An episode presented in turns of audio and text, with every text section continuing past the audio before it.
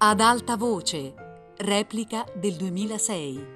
Paolo Poli legge Le avventure di Pinocchio di Carlo Collodi.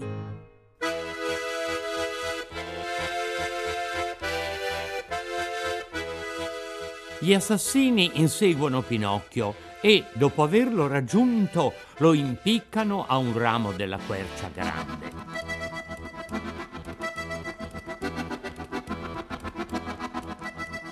Allora il burattino, perdutosi d'animo, fu proprio sul punto di gettarsi in terra e di darsi per vinto, quando, nel girare gli occhi all'intorno, vide fra mezzo al verde cupo degli alberi biancheggiare in lontananza una casina candida come la neve se io avessi tanto fiato da arrivare fino a quella casa, forse sarei salvo, disse dentro di sé, e senza indugiare un minuto riprese a correre per il bosco a carriera distesa e gli assassini sempre dietro. E dopo una corsa disperata di quasi due ore, finalmente tutto trafelato, arrivò alla porta di quella casina e bussò. Nessuno rispose tornò a bussare con maggior violenza perché sentiva avvicinarsi il rumore dei passi e il respiro grosso e affannoso dei suoi persecutori. Lo stesso silenzio. Avvedutosi che il bussare non giovava a nulla, cominciò per disperazione a dare calci e zuccate nella porta. Allora si affacciò alla finestra una bella bambina coi capelli turchini e il viso bianco come un'immagine di cera, gli occhi chiusi e le mani incrociate sul petto, la quale, senza muovere punto le labbra, disse con una vocina che pareva venisse dall'altro mondo. In questa casa non c'è nessuno, sono tutti morti. Aprimi almeno tu, gridò Pinocchio, piangendo e raccomandandosi. Sono morta anch'io. Morta? E allora che cosa fai costì alla finestra? Aspetto la bara che venga a portarmi via. Appena detto così, la bambina disparve e la finestra si richiuse senza far rumore. Oh, bella bambina dai capelli turchini, gridava Pinocchio. Aprimi per carità, abbi compassione di un povero ragazzo inseguito dagli assassini. Ma non poté finire la parola perché sentì afferrarsi per il collo e le solite vociacce che gli brontolarono minacciosamente. Ora non ci scappi più, il burattino, vedendosi balenare la morte dinanzi agli occhi, fu preso da un tremito così forte che nel tremare gli suonavano le giunture delle sue gambe di legno e i quattro secchini che teneva nascosti sotto la lingua. Dunque, gli domandarono gli assassini, vuoi aprirla la bocca, sì o no? Ah, non rispondi. Lascia fare, che questa volta te la faremo aprir noi e cavato fuori due coltellacci lunghi e affilati come rasoi, zaff! gli affibbiarono due colpi nel mezzo alle reni, ma il burattino, per sua fortuna, era fatto d'un legno durissimo, motivo per cui le due lame, spezzandosi, andarono in mille schegge e gli assassini rimasero col manico dei coltelli in mano a guardarsi in faccia. Ho capito, disse allora uno di loro, bisogna impiccarlo. Impicchiamolo. Impicchiamolo, ripeté l'altro. Detto fatto, gli legarono le mani dietro le spalle e passatogli un nodo scorsoio intorno alla gola, lo attaccarono penzoloni al ramo di una grossa pianta detta la quercia grande. Poi si posero là seduti sull'erba, aspettando che il burattino facesse l'ultimo sgambetto. Ma il burattino dopo tre ore aveva sempre gli occhi aperti, la bocca chiusa e sgambettava più che mai. Annoiati finalmente di aspettare, si voltarono a Pinocchio e gli dissero sghignazzando Addio a domani. Quando domani torneremo qui, si spera che ci farai la garbatezza di farti trovare belle morto e con la bocca spalancata. E se ne andarono. Intanto s'era levato un vento impetuoso di tramontana che soffiando e mugghiando con rabbia sbatacchiava in qua e in là il povero impiccato, facendolo dondolare violentemente come il battaglio d'una campana che suona a festa, e quel dondolio gli cagionava acutissimi spasimi e il nodo scorsoio, stringendosi sempre più alla gola, gli toglieva il respiro. A poco a poco gli occhi gli si appannavano e sebbene sentisse avvicinarsi la morte, pure sperava sempre che da un momento all'altro sarebbe capitata qualche anima pietosa a dargli aiuto. Ma quando, aspetta, aspetta, vide che non compariva nessuno, proprio nessuno, allora gli tornò in mente il suo povero babbo e balbettò quasi moribondo. Oh, babbo mio, se tu fossi qui. E non ebbe fiato per dir altro. Chiuse gli occhi, aprì la bocca, stirò le gambe e dato un grande scrollone rimase lì, come intirizzito.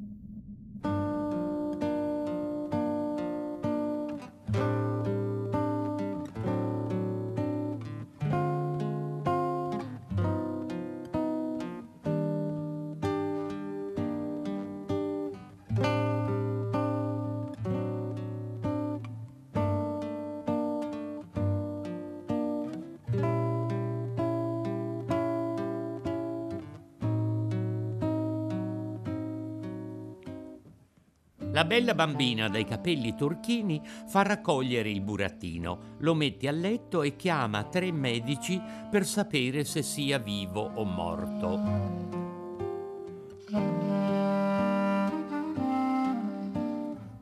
In quel mentre che il povero Pinocchio, impiccato dagli assassini a un ramo della quercia grande, pareva ormai più morto che vivo, la bella bambina dai capelli turchini si affacciò da capo alla finestra e, impietositasi alla vista di quell'infelice che sospeso per il collo ballava il trescone alle ventate di tramontana, batté per tre volte le mani insieme e fece tre piccoli colpi.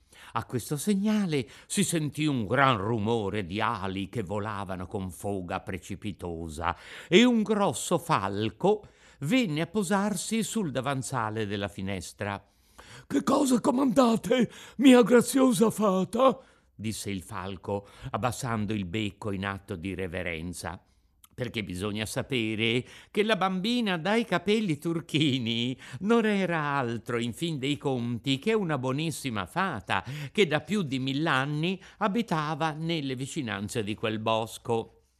Vedi tu quel burattino attaccato penzolone a un ramo della quercia grande? Lo vedo. Orbene, vola subito laggiù, rompi col tuo fortissimo becco il nodo che lo tiene sospeso in aria e posalo delicatamente sdraiato sull'erba a piede della quercia. Il falco volò via e dopo due minuti tornò dicendo Quel che mi avete comandato è fatto. E come l'hai trovato? Vivo o morto? A vederlo pareva morto ma non deve essere ancora morto per bene, perché appena gli ho sciolto il nodo scorsoio che lo stringeva intorno alla gola, ha lasciato andare un sospiro, balbettando a mezza voce. Ora mi sento meglio. Allora la fata, battendo le mani insieme, fece due piccoli colpi e apparve un magnifico can barbone che camminava ritto sulle gambe di dietro, tale e quale come se fosse un uomo. Il cambarbone era vestito da cocchiere in livrea di gala. Aveva in capo un nicchiettino a tre punte gallonato d'oro, una parrucca bianca coi riccioli che gli scendevano giù per il collo, una giubba color di cioccolata coi bottoni di brillanti e con due grandi tasche per tenervi gli ossi che gli regalava a pranzo la padrona, un paio di calzon corti di velluto cremisi, le calze di seta, gli scarpini scarpini scollati e di dietro una specie di fodera da ombrelli, tutta di raso turchino, per mettervi dentro la coda quando il tempo cominciava a piovere. Su da bravo, Medoro, disse la fata al cambarbone. Fai subito attaccare la più bella carrozza della mia scuderia e prendi la via del bosco. Arrivato che sarai sotto la quercia grande, troverai disteso sull'erba un povero burattino mezzo morto. Raccoglilo con garbo, posalo pari pari sui cuscini della carrozza e portamelo qui. Hai capito? Il cambarbone, per far intendere che aveva capito, dimenò tre o quattro volte la fodera di raso turchino che aveva dietro e partì come un barbero.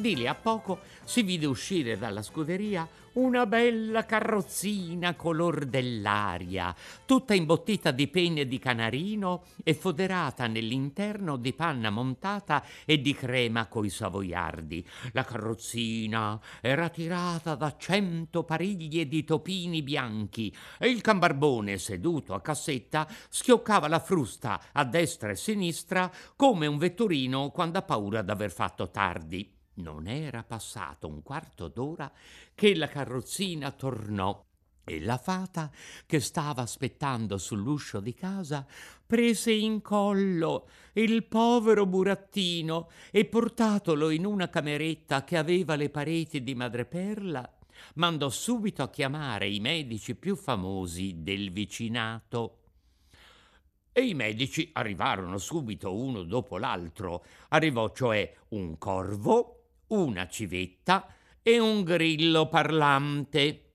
Vorrei sapere da lor signori, disse la fata, rivolgendosi ai tre medici riuniti intorno al letto di Pinocchio, vorrei sapere da lor signori se questo disgraziato burattino sia morto o vivo.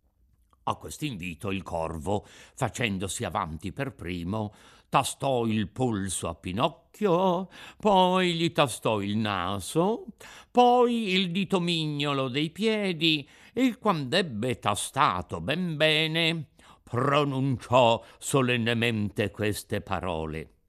A mio credere il burattino è belle morto. Ma se per disgrazia non fosse morto, allora sarebbe indizio sicuro che è sempre vivo. Mi dispiace, disse la civetta, di dover contraddire il corvo, mio illustre amico e collega. Per me, invece, il burattino è sempre vivo, ma se per disgrazia non fosse vivo, allora sarebbe segno che è morto davvero. E lei non dice nulla? domandò la fata al grillo parlante. Io dico che il medico prudente quando non sa quello che dice, la miglior cosa che possa fare è quella di stare zitto. Del resto, quel burattino lì non m'è fisionomia nuova, io lo conosco da un pezzo. Pinocchio, che fino allora era stato immobile come un vero pezzo di legno, ebbe una specie di fremito convulso che fece scuotere tutto il letto. Quel burattino lì seguitò a dire il grillo parlante. È una birba matricolata. Pinocchio aprì gli occhi e li richiuse subito. È un monellaccio, uno svogliato, un vagabondo. Pinocchio si nascose la faccia sotto i lenzuoli. Quel burattino lì è un figliuolo disubbidiente che farà morire di crepacuore il suo povero babbo. A questo punto si sentì nella camera un suono soffocato di pianti e di singhiozzi. Figuratevi come rimasero tutti allorché, sollevati un poco i lenzuoli, si accorsero che quello che piangeva e singhiozzava era Pinocchio. Eh, quando il morto piange è segno che è in via di guarigione, disse solennemente il corvo. Mi duole di contraddire il mio illustre amico e collega, soggiunse la civetta, ma per me, quando il morto piange, è segno che gli dispiace a morire.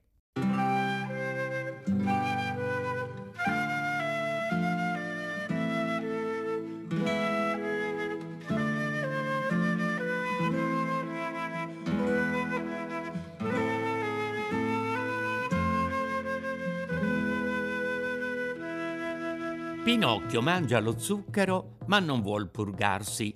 Però quando vede i becchini che vengono a portarlo via, allora si purga.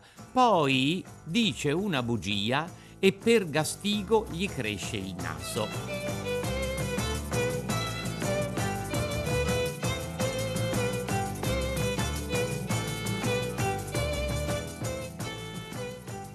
Appena i tre medici furono usciti di camera, la fata si accostò a Pinocchio e dopo averlo toccato sulla fronte si accorse che era travagliato da un febbrone da non si dire. Allora sciolse una certa polverina bianca in un mezzo bicchier d'acqua e porgendola al burattino gli disse amorosamente Bevila e in pochi giorni sarai guarito. Pinocchio guardò il bicchiere storse un po' la bocca e poi domandò con voce di piagnisteo È dolce o amara? È amara, ma ti farà bene. Se amara non la voglio. Da retta a me, bevila. A me l'amaro non mi piace. Bevila. E quando l'avrai bevuta ti darò una pallina di zucchero per rifarti la bocca. Mm, dov'è la pallina di zucchero? Eccola qui, disse la fata, tirandola fuori da una zuccheriera d'oro. Prima voglio la pallina di zucchero e poi beverò quell'acquaccia amara. Me lo promette? Sì. La fata gli dette la pallina e Pinocchio, dopo averla sgranocchiata e ingoiata in un attimo, disse leccandosi i labbri. Bella cosa, se anche lo zucchero fosse una medicina, mi purgerei tutti i giorni. Ora mantieni la promessa e bevi queste poche gocciole d'acqua che ti renderanno la salute. Pinocchio prese di malavoglia il bicchiere in mano e vi ficcò dentro la punta del naso, poi se l'accostò alla bocca, poi tornò a ficcarvi la punta del naso. Finalmente disse è troppo amara, troppo amara, io non la posso bere. Come fai a dirlo se non l'hai nemmeno assaggiata? Me lo figuro, l'ho sentita all'odore, voglio prima un'altra pallina di zucchero e poi la beverò. Allora la fata, con tutta la pazienza di una buona mamma, gli pose in bocca un altro po' di zucchero e dopo gli presentò da capo il bicchiere. Così non la posso bere, disse il burattino facendo mille smorfie. Perché? Perché mi dà noia quel guanciale che ho laggiù sui piedi. La fata gli levò il guanciale. È inutile, nemmeno così la posso bere. Che cos'altro ti dà noia? Mi dà noia l'uscio di camera che è mezzo aperto. La fata andò e chiuse l'uscio di camera. Insomma, gridò Pinocchio dando in uno scoppio di pianto, questa acquaccia amara non la voglio bere, no, no, no. Ragazzo mio, te ne pentirai. Non me ne importa. La tua malattia è grave. Non me ne importa. La febbre ti porterà in poche ore all'altro mondo. Non me ne importa. Non hai paura della morte? Punto paura. Piuttosto morire che bevere quella medicina cattiva. A questo punto la porta della camera si spalancò ed entrarono dentro quattro conigli neri come l'inchiostro che portavano sulle spalle una piccola bara da morto. Che cosa volete da me? gridò Pinocchio rizzandosi tutto impaurito a sedere sul letto. Siamo venuti a prenderti, rispose il coniglio più grosso. A prendermi? Ma io non sono ancora morto. Ancora no, ma ti restano pochi minuti di vita, avendo ricusato di bevere la medicina che ti avrebbe guarito dalla febbre. Oh, fata mia, oh, fata mia! Cominciò allora a strillare il burattino. Datemi subito quel bicchiere, spicciatevi per carità, perché non voglio morire, no, non voglio morire! E preso il bicchiere con tutte e due le mani, lo votò in un fiato. Pazienza, dissero i conigli, per questa volta abbiamo fatto il viaggio a UFO. E tiratisi di nuovo la piccola bara sulle spalle, uscirono di camera bofonchiando e mormorando fra i denti. Fatto sta che di lì a pochi minuti Pinocchio saltò giù dal letto bello e guarito, perché bisogna sapere che i burattini di legno hanno il privilegio di ammalarsi di rado e di guarire prestissimo. E la fata, vedendolo correre e ruzzare per la camera, vispo e allegro, come un gallettino di primo canto, gli disse Dunque, la mia medicina t'ha fatto bene davvero? Altro che bene, mi ha rimesso al mondo. E allora come mai ti sei fatto tanto pregare a beverla? Egli è che noi ragazzi siamo tutti così, abbiamo più paura delle medicine che del male. Vergogna! I ragazzi dovrebbero sapere che un buon medicamento preso a tempo può salvarli da una grave malattia e forse anche dalla morte. Oh, ma un'altra volta non mi farò tanto pregare. Mi rammenterò di quei conigli neri con la bara sulle spalle e allora piglierò subito il bicchiere in mano e giù. Ora vieni un po' qui da me e raccontami come andò che ti trovasti fra le mani degli assassini. Gli andò che il burattinaio Mangiafoco mi dette alcune monete d'oro e mi disse: To, portale al tuo babbo.